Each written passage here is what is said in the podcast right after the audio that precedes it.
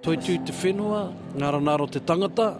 That's, um, the whenua will provide everything that we need. We just have to trust in it.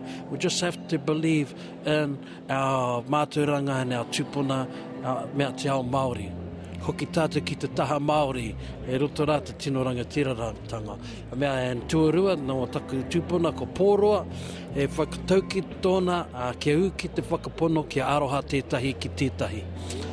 And in that kōrero, I believe it means to be strong enough and brave enough to speak the truth and speak with great honesty and openness that you are prepared to uh, be challenged. But uh, always do it with uh, belief that you're doing it for the right reasons, for mostly for your whānau and for your iwi. Reuben Taipari, Noa Muriwhenua. Start off with definition of affordable housing. By definition, in Hawaii, affordable is if a household spends less than 30% of their income on shelter and utilities. That's a big bite. Um, then there, they have definition for if you're spending more than 30%, it's cost burden. If you're spending more than 50%, it's called a severe cost burden. Ultimately, I would say most of Hawaii's people are at that, that juncture spending more than 50% of their income for housing. Bob Hall from Okai Pacific, Kaneohe, Hawaii. The Mangatawa Papakainga, we built four one bedroom kaumātua flats in 1987. Then there was a long hiatus, um, which really reflects how difficult it was over that period to find funding to build houses. And I think those ones in 1987 were um, uh, came under the Māori housing scheme uh, Māori Affairs Housing Scheme. Company Director of Papakainga Solutions Limited, Victoria Kingi. Some six, I think it's six years ago, this is the fourth um, conference, and it's held every two years. But it was initiated back in 2010 for the purposes of getting Māori into their own homes and uh, into their own homes which are principally built on their own land, their own whenua. Each person has all been involved at the front line of creating and building better housing solutions for their people. As house prices continue to rise in areas such as Wellington, Queenstown, Hamilton, and Tauranga, the average house price in the country is now just under $500,000, almost double that in Auckland alone. At the end of the scale is homelessness. Te Puea Marae and Mangere Auckland open their doors for months to feed, clothe, and place families into suitable accommodation. In tonight's episode of Te Ahi we talk about housing with highlights from the National Māori Housing Conference held in Tauranga this year. I'm with Reuben Taipari, who talks about building whare uku, or homes made of clay, on his ancestral land in the north. And I'm with CEO of He Korowai Trust, Ricky Houghton, who is set to add 10 more homes to their Papakainga project in Kaitaia. I'm Justine Murray, and this is Te Ahi Kaa. To get an idea of how Papakainga housing works, there is a myriad of issues to contend with multiple ownership of land and consents, increased cost to get connected to wastewater or phone or power if the area is semi rural, and navigating administrative bodies, local councils, and banks' lending criteria. All of that before the first clump of soil is turned. Victoria Kingi has been at the front line of Papakainga housing, most recently with the Mangatawa Papamoa blocks. Established in 1987, so far 36 homes have been built in the area. The construction of the homes was completed in various stages, as Victoria explains at the National Māori Housing Conference held in September this year. In 2010, we built 10 two bedroom kaumātua flats. That was uh, utilising, uh, oh, actually, that was a partnership with Housing New Zealand. So, the interesting thing with each of these phases is there have been different financial and funding arrangements for each of them. Um, and then in 2013, uh, we built two more two bedroom homes. That came out of a, um, just an opportunity through the social housing unit at that time. Uh, there was funding available left over, and we were just in the right place at the right time, prepared, I guess. 2014, 12 four bedroom um, whānau homes, and those whānau moved into their homes in January this year. Um, and then eight kainga whenua homes are planned for the balance in the Papakainga, and I think all up there are about 36 houses together. So we've got a nice mix of kaumātua, whānau, um, rental and home ownership happening there. You know, there, there's something in that. We often try to do it ourselves. we often try to do it on the smell of an oily rag because we have to. And then we, sometimes we just become obsessed that it has to be a Māori, it has to be a Māori architect, it has to be a Māori builder, it has to be a... No, it doesn't. We want the best people to give us the best advice and support because we deserve it. And we also need more pūtea to be able to access that. So I just want to acknowledge Frank. Where are you, Frank? From Babbage, who uh, we go to often, pretty much 99% of the time now, as a, an architect who understands what we need. Papakainga is a cluster of homes built on Māori land. The vision for Mangatawa Papamoa was to build homes for single, kaumātua or elderly, and large families. We consulted with our kaumātua, of course, because their needs are important. I have been to a conference in Fremantle where I listened to a contractor talking about providing housing for an Aboriginal community and never once mentioned the community, and then found out that they never even engaged with that community to figure out what they needed. Um, and I just found that um, just amazing that that could happen. Really important we engage with our people and that the houses we build reflect their needs. So they did the earthworks, our whānau. We looked for opportunities to, um, to engage them. It's difficult too. You've got to remember if you've got a big project and you're tendering, there is there are market expectations around how you manage um, your engagement in that because it has to be at arm's length. You want to be credible, you want to be professional, so you have to come up with with ways to um, enable your people to work on those projects without compromising the integrity of that process. And then we, of course, we looked for rangatahi from um, who were in the trades to work on, on our projects as well. Um, this has progressed now to the point where Mangatawa and Ngā Pōtiki, who are um, almost synonymous, but um, in terms of having the same membership, uh, are working closely together to deliver some of these social outcomes in terms of rangatahi through the trades. So Ngā Pōtiki is part of a consortium with the BOP Polytech and are encouraging our, the students there out into these projects. And we had our first two apprentice, apprentices appointed um, a couple of months ago, so that program's only been going a year.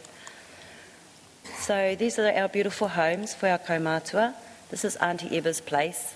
She's our poster girl. Are you in here, Auntie Eba? No? Um, if um, anyone asks to go up and have a look at the papakainga, Auntie Eba is always accommodating, so she's, she's the boss. I uh, just want to say, you know, our housing doesn't have to be cheap and nasty. We can win awards. Uh, thanks, Frank. So Babbage won an architectural award for the houses. That's great. So this is sort of the structure of how that, that, that housing worked in terms of funding and finance. So a grant from Housing New Zealand and then a loan from Housing New Zealand secured against the houses. A 15 year lease back, which means Mangatawa does get a market rent but can rent them to uh, our kaumātua at a subsidised, at, at a less than market rent. That's, that uh, has now transitioned over to MSD, um, and that transition um, has, was awesome. I have to say that the collaboration with Mangatawa MSD here locally was really good. And so where we're at now, we've got 38 kids in that papakainga now. We need a playground. And we need some funding. So if any of the sponsors want to koha to our playground, That'd be great. Um, we, we do need a playground, and Mangatawa has kept the rugby field up the top because we know those kids are going to grow up and they're going to need to play somewhere else as well. So that's, that's us, that's the Papakainga. I want to introduce Jay Walters, um, who is our uh, incorporation secretary and who is the glue that now keeps this Papakainga in shape um, from an administrative um, and tenancy management point of view. Kia ora. I've been kaimahi with Mangatawa for a few years now and I've been fortunate to walk alongside Mangatawa's trustees and the shareholders in the uh, development of its papakainga from inception um, to its fruition. So we laid out some criteria in terms of the for one bedroom kaumatua units that we have. Uh, we look at um, shareholders and beneficiaries who are 55 years plus, uh, one to two occupants, one bedroom homes, and they're independent in living. Uh, and we look for a fair distribution between whānau groups within the shareholders, uh, just so that we've got a, a, an equilibrium throughout the um, shareholder database for our whānau that live in the papakainga. And we have fixed week- weekly rentals on those, those units. Papakainga housing can be a lengthy and costly process. In the end, however, some of the benefits include being able to offer affordable and warm homes, and also where family can reconnect back into their marae or their community. In 2008, Reuben Taipari was introduced to Dr. Kepa Morgan, who had been building whare uku or homes using clay or rammed earth for a few years. It's a project that Reuben believes will be the answer to many housing issues in the country.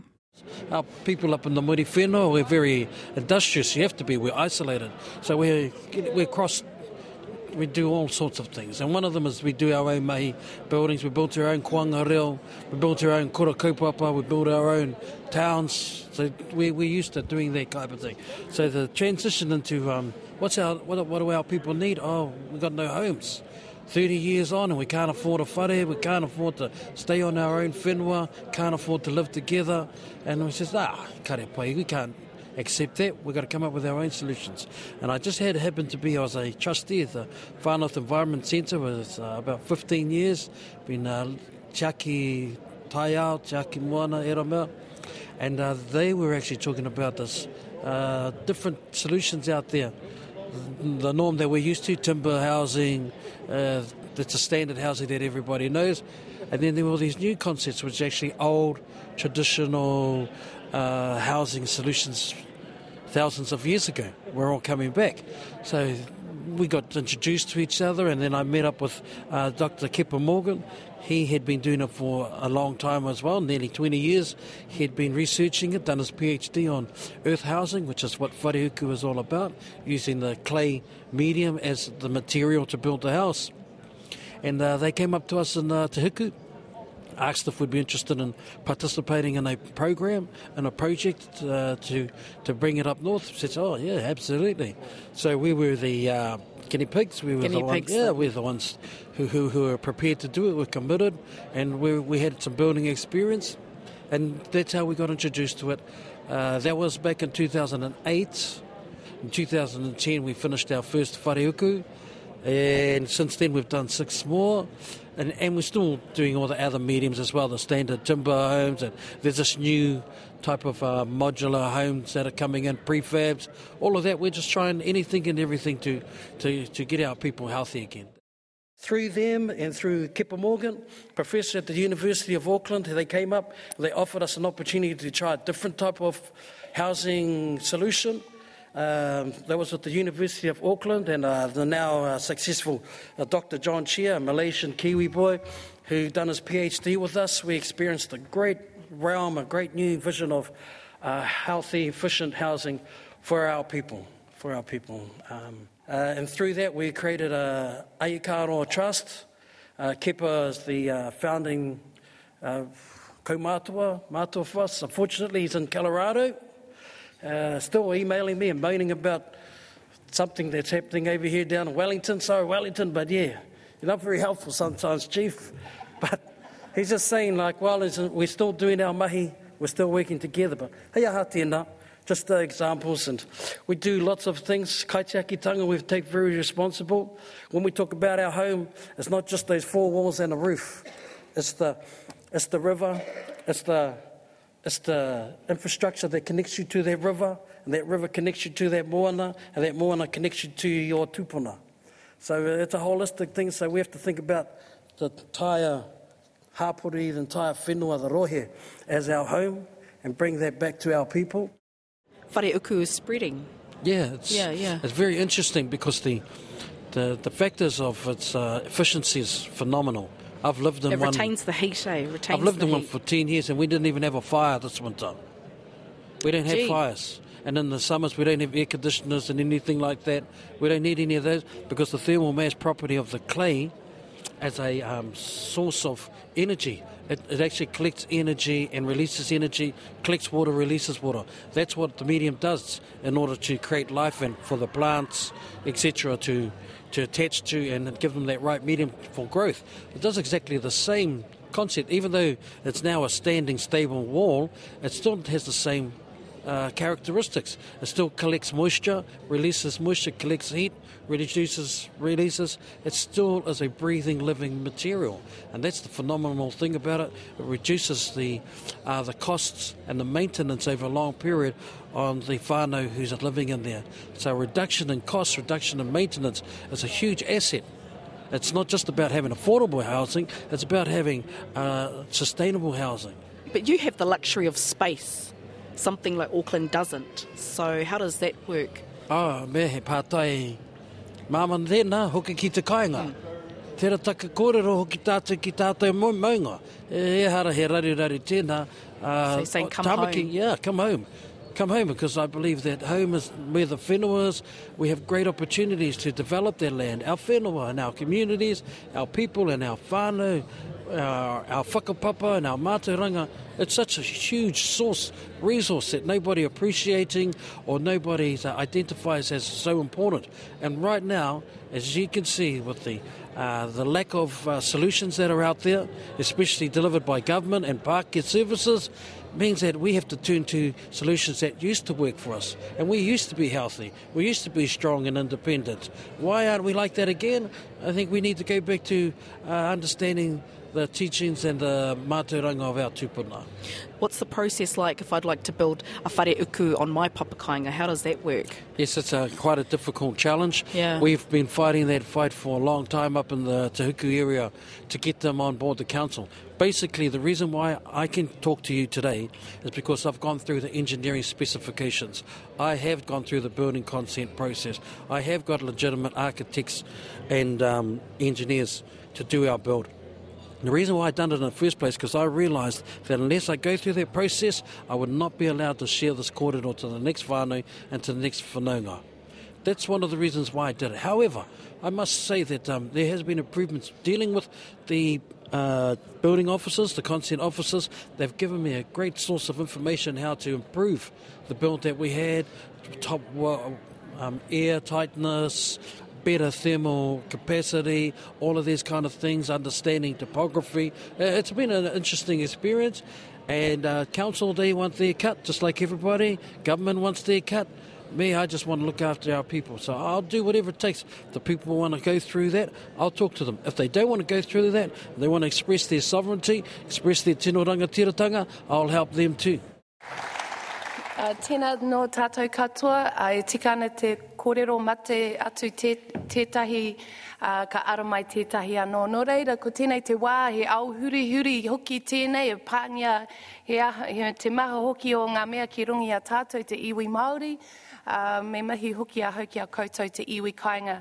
E, te, e, he wahine ahau no Ngāti Hine, uh, e tikana te kōrero uh, Ruben, he taonga tō tātou nei whenua. Uh, he taonga hoki tātou, uh, te whānau, nō reira kia kaha tātou. Hoterene, Reuben's partner, says that succession planning is important. She agrees with Reuben's notion that the land is precious and encourages everybody to stay strong. About 10 kilometres away from Ahipara is Kaitaia, and it's there that He Trust CEO Ricky Houghton has also set up affordable housing in the far north. The refurbished homes relocated from Auckland opened to families this year.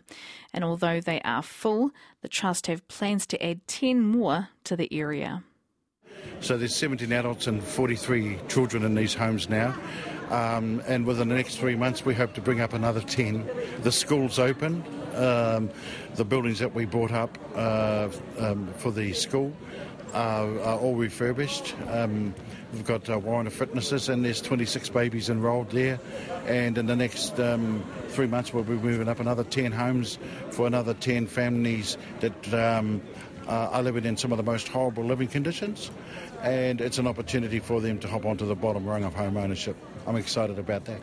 Why can't they do what you're doing in the far north in Auckland, where it's obvious that homes are needed? Yeah, I, I don't know the answer to that. Um, what I do know is um, um, I do what I do because I make homelessness and home ownership and housing a priority. I'm sure if it was given the priority that it rightfully deserves, it would get more attention. They rebuilt uh, Christchurch in a matter of years, and that was a whole city. Um, I'm sure they could um, fix the housing problem if they really wanted to.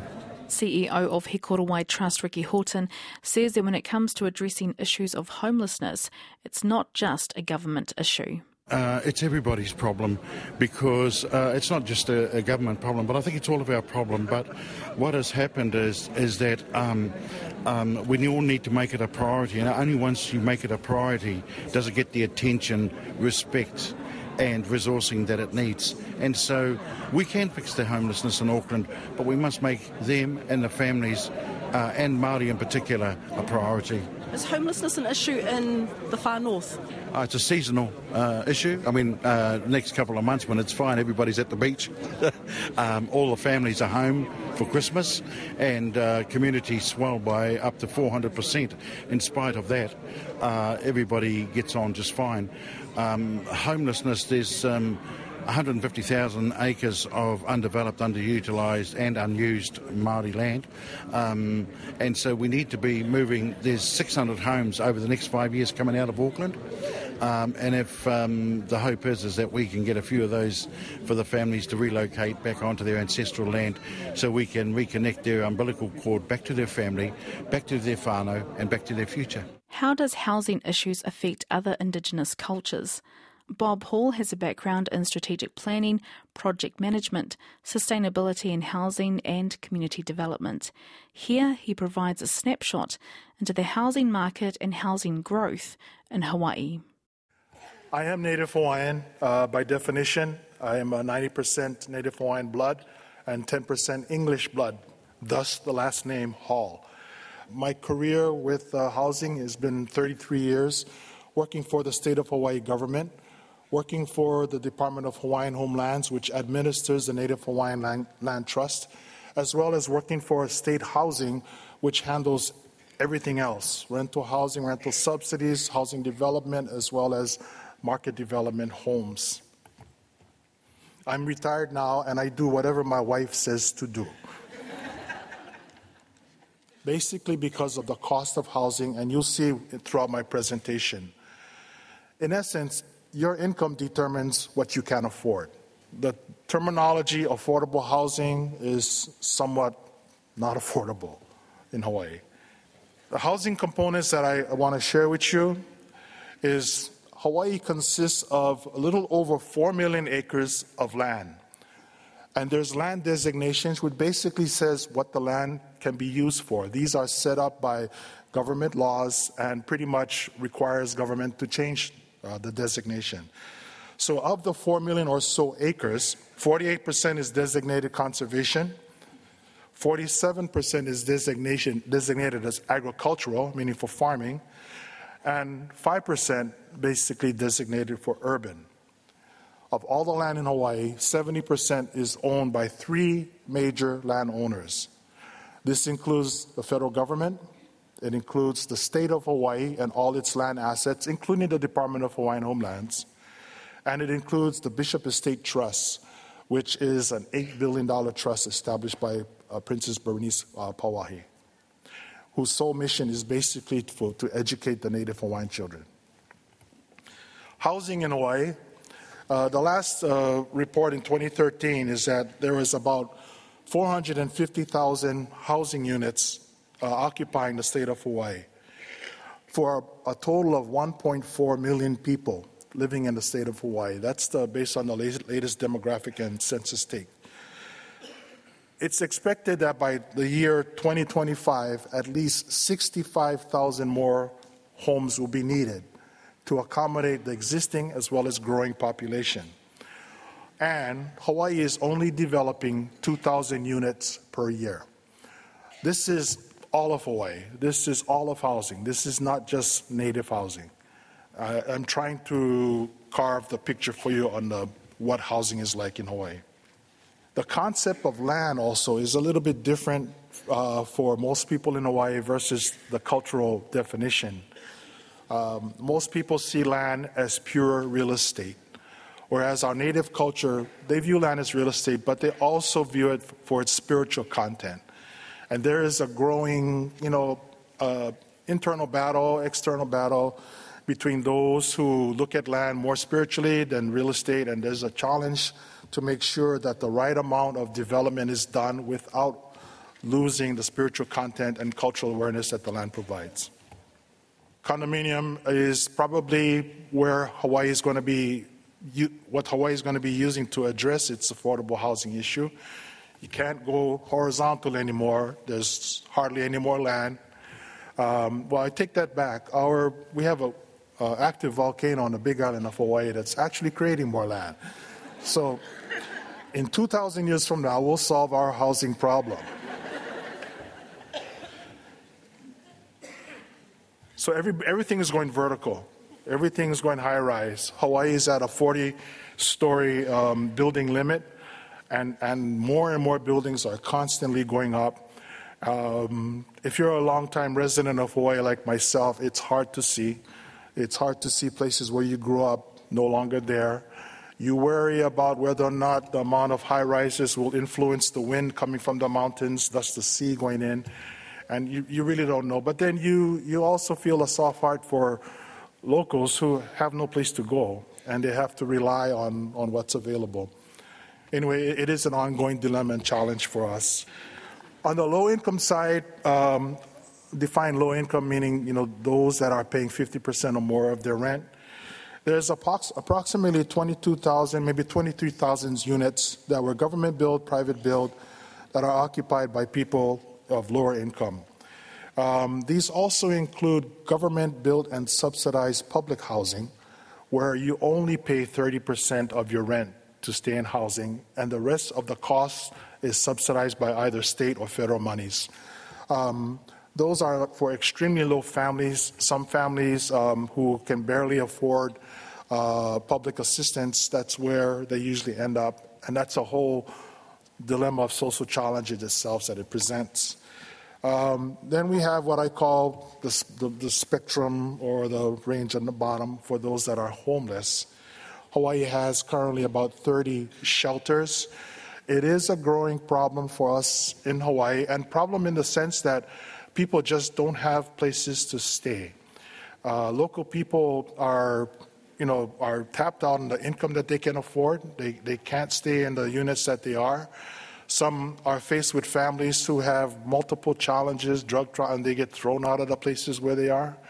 And there's not a quick fix. Um, glad to say that the state and the counties in Hawaii are working on a Housing First initiative to try to address the, the um, amount of homeless. But there's currently a little over 6,000 people that they count. You know, because of Hawaii's beauty, we also attract homeless from the rest of the country.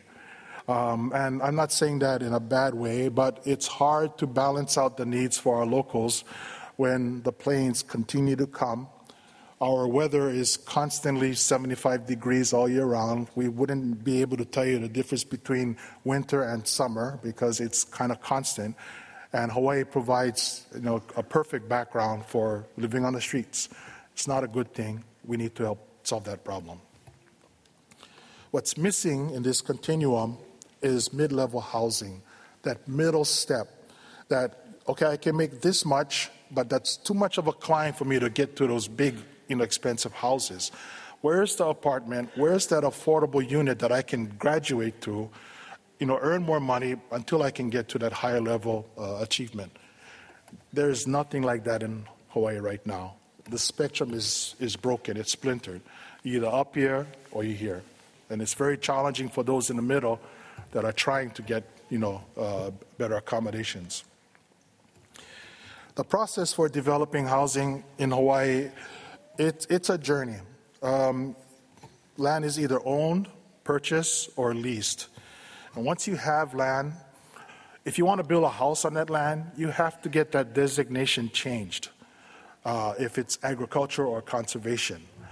Uh, in order to do that, you have to go through a series of hearings. You got to go to Public Utilities Commission. That's what the acronym PUC for. There's a land a use board that you need to go through. That process in itself can take anywhere from two to five years. The government process just to get the rezoning done of that particular parcel of land. Bob Hall from Okai Pacific, Kaneohe, Hawaii. In part two of the series about Papakainga, building homes on Māori owned land, I'm with Ngāti Kahu, a hapu and Tauranga Moana who are on the cusp of opening their Papakainga homes, 12 homes to be exact.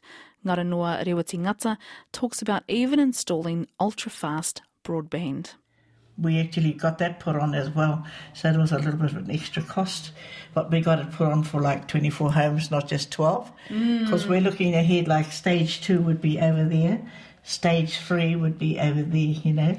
So more and, homes popping up, eh? Yeah, that well, that's. Of course, we were, we were probably popping up daisies by then. this is a 50 year plan. so you got to think about succession. But we, we, yeah, we're thinking about you know in the future. We we need to put things in place in the future. And... That's next week.